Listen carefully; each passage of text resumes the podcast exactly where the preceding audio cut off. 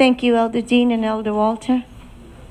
Thank you, Elder Dean, for opening the service this morning, placing us all in a mindset of not only hearing the Word of God, receiving it, and becoming it. Amen. So I had the ushers pass out the pamphlets to you early today because, as you can see, we have a very long reading. It's in John 9, verse 1 through 41. So I had you read it because I'm going to read it very quickly and then I'm going to get into my message. And this is the core of my message this morning. So if you will open your pamphlet, we're going to read, I'm going to read very quickly once again, beginning in verse 1, and it reads As he went along, he saw a blind man from birth. His disciples asked him, Rabbi, who sinned, this man or his parents, that he was born blind? Neither this man nor his parents sinned, said Jesus, but this happened so that the works of God might be displayed in him. As long as it is day, we must do the works of him who sent me. Night is coming, no one can work. While I am in the world, I am the light of the world. After saying this, he spit on the ground made some mud with the saliva, and put it on the man's eyes. Go, he told him, wash in the pool of Siloam. So the man went and washed and came home seeing. His neighbors and those who had formerly seen him being asked, Isn't this the same man who used to sit and beg? Some claimed that he was. Others said, No, he only looks like him. But he himself insisted, I am that man. How then were your eyes open? They asked. He replied, The man they called Jesus made some mud and put it on my eyes. He told me to go to Siloam and wash. So I went and washed, and then I could see. Where is this man? They asked him. I don't know, he said. Now, the day on which Jesus had made the mud and opened the man's eyes was a Sabbath. Therefore, the Pharisees also asked him how he received his sight. He put mud on my eyes, the man replied and I washed, and now I see. Some of the Pharisees said, This man is not of God, for he does not keep the Sabbath. But others asked, How can a sinner perform such signs? So they were divided. Then they turned again to the blind man. What have you to say about him? It was your eyes he opened. The man replied, He is a prophet. They still do not believe that he had been blind and he had received his sight until they sent for the man's parents. Is this your son? They asked. Is this the one who you say was born blind? How is it that now he can see? We know he is our son, the parents answered, and we know he was born blind. But how can he see now, or who opened his eyes? We don't know. His parents were afraid of the Jewish leaders who had already had decided that anyone who acknowledged that Jesus was the Messiah would be put out of the synagogue. That was why his parents said these things. A second time, they summoned the man who had been blind. Give glory to God by telling the truth, they said. We know this man is a sinner, he replied. We know. He replied, Whether he is a sinner or not, I don't know. One thing I do know I was blind and now I see. Then they asked him, What did he do to you? How did he open your eyes? He answered, I have told you already, and you did not listen. Then they hurled insults against him. You are this fellow's disciples.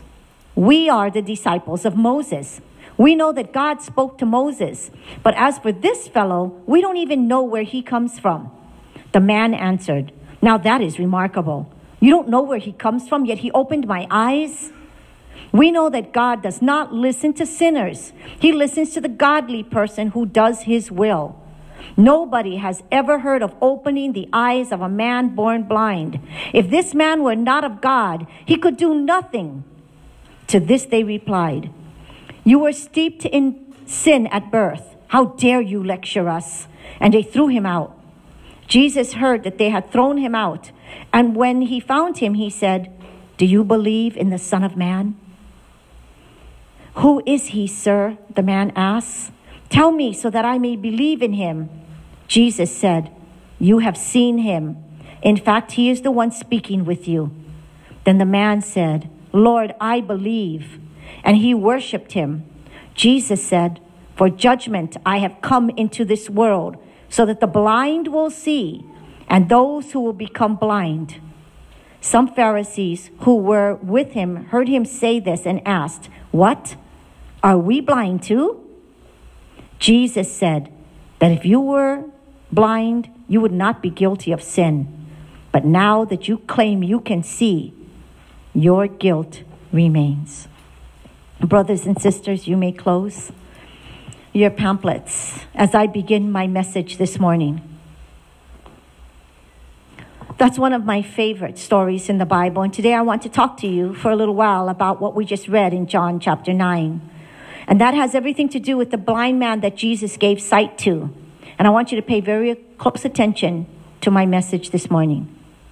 You see, this man's life was changed so dramatically that to him, every avenue of his life had a different meaning. This dear man got up that morning unaware that his world was about to change because he was about to meet Jesus Christ, the true healer. And in much the same for spiritually blind people, I said spiritually blind people, Jesus told Nicodemus in John 3 3, Verily, verily, I say unto you, except a man be born again, he cannot see the kingdom of God. A lost sinner, I'm saying, just can't see it. When a person comes to Jesus Christ, the Bible says in 2 Corinthians 5:17, all things become new. Say that with me. All things become new. You see, they pass from death to life, from darkness to light, from hell to heaven. Amen. The experience is called salvation. In John chapter 8, Jesus said that he was the light of the world. And in chapter 9, Jesus proves it as he said to his disciples, Leave the city of Jerusalem after the Feast of Tabernacles. And they came across a man blind from birth. This is where that story began. The Pharisees were eyewitnesses to many miracles that Jesus did, mind you. But even though they saw them, they did not believe. Can you imagine that? Now, Jesus gives an important principle found in verse 39 that we just read. And Jesus said, For judgment I am come into this world, that they which see not might see, and they which see might be made blind. Think about that one. The great truth that we find in this reading in John 9 is this believing is seeing. Amen? It's hard to believe in something you don't see, but they actually saw it happen, my friends. Okay? But it was not about this particular story about seeing is believing, but believing is seeing. So when Jesus found this man, he asked him a question Dost thou believe on the Son of God? And notice that when we read in verse 37, he answered and said, Who is he, Lord, that I might believe in him? They were already some things that this man did believe. This man believed the word of Jesus. So there was a good possibility to him that he could have been a prophet or even the Messiah. But the most important thing was, even though he didn't believe or didn't know that that was Jesus Christ, the Messiah, he believed in his word. Yes, he believed in his word. This man believed something else about Jesus. He believed the work of Jesus. In verse 25, he answered and said, Whether he be a sinner or not, one thing I know, he caused the blind to see. You see, to this man, Jesus made a difference in his life, and it holds true today, my friends. Jesus still makes a difference in lives. Now, when Jesus had asked the question, Do you believe in the Son of God? He was already aware of the measure of faith that this man had. But faith, you see, is progressive. Let me repeat that again. Faith is progressive. Now, Jesus knows that the man believed in all the words about him. And Jesus knew that the man noticed that Jesus had made a difference. What Jesus wanted to know is Do you believe that I am the Messiah? Do you believe that I am the chosen one? Do you believe that I am the Son of God? Now, the man's faith had progressed. Okay? At a certain point, when it was necessary for the man to take a further step, he was healed. And because he was healed, and because of his faith, he took a further step into understanding who the Messiah is. Now, when this man learned the truth about who Jesus really was, he truly believed his faith progressed even further. Brothers and sisters in Christ, I'm talking to you today about a progressive faith. Not the faith that we have where even though we don't believe we see. Okay? I told you to pay very close attention to this message. I'm talking today about seeing is believing. I'm talking about a progressive faith now, where God doesn't have to try your faith any longer. Where now it's not, do you believe even the things you don't see? Now it's, let me show you the facts. Imagine where we are today. You see, because when the blind, man saw Jesus for who he was, he could not reject that he was the Messiah.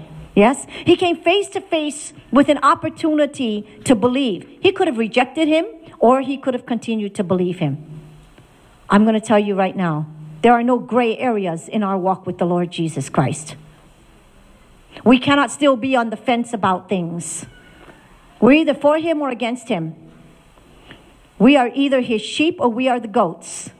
Now, when a person rejects Jesus Christ, it's not Christ that judges you. Let me repeat that.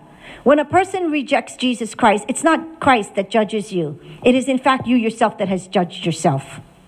You are a child of God. You will always be a child of God until you choose not to be. Verse 39 says, For judgment I came into the world, so that they which see, those which cannot see might see, and those who can see made blind. That is deep, my friends. Now, the Pharisees, you know who they are, the high priests in those days, they claim to have the spiritual sight. But Jesus told them right there on that day that they were blind. They were spiritually blind because they refused to see their own condition. Do you hear what I'm saying to you? They refused to see their own hearts because they refused to believe that this sinner could be healed by Jesus Christ, the Messiah. They be, refused to believe that Jesus would heal on the Sabbath day. They thought that these works were of the devil. They refuse to see the truth of God. As I close my message this morning, brothers and sisters, I beseech you this morning to understand this. We have gone for many years not seeing and yet believing. Amen. Now has come time for God to cause us believers to see the glory of God. The Word of God tells us our work will be rewarded. If He could allow a blind man to see, a sinner at that, to see the face of the Messiah, know this that with all we've been through and all that we have become, we deserve to see the face of our Savior, our Lord, our very best friend.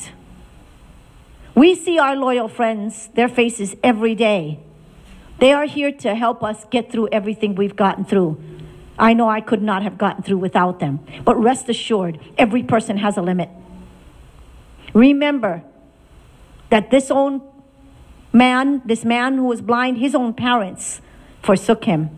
Not only did his parents forsake him, but due to the fact that he was excommunicated, all of the community did.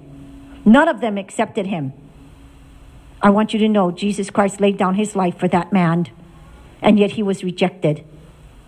So if you are rejected, if it seems like you don't fit in, if it seems like no one understands you, if it seems like you can't get ahead because people are trying to stop you, if it seems like no one else cares, understand that Jesus went through the same thing.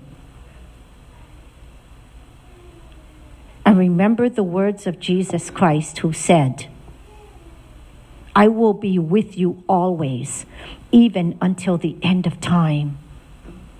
So when you come to the magnificent golden altar to be anointed, believe the words you have heard today.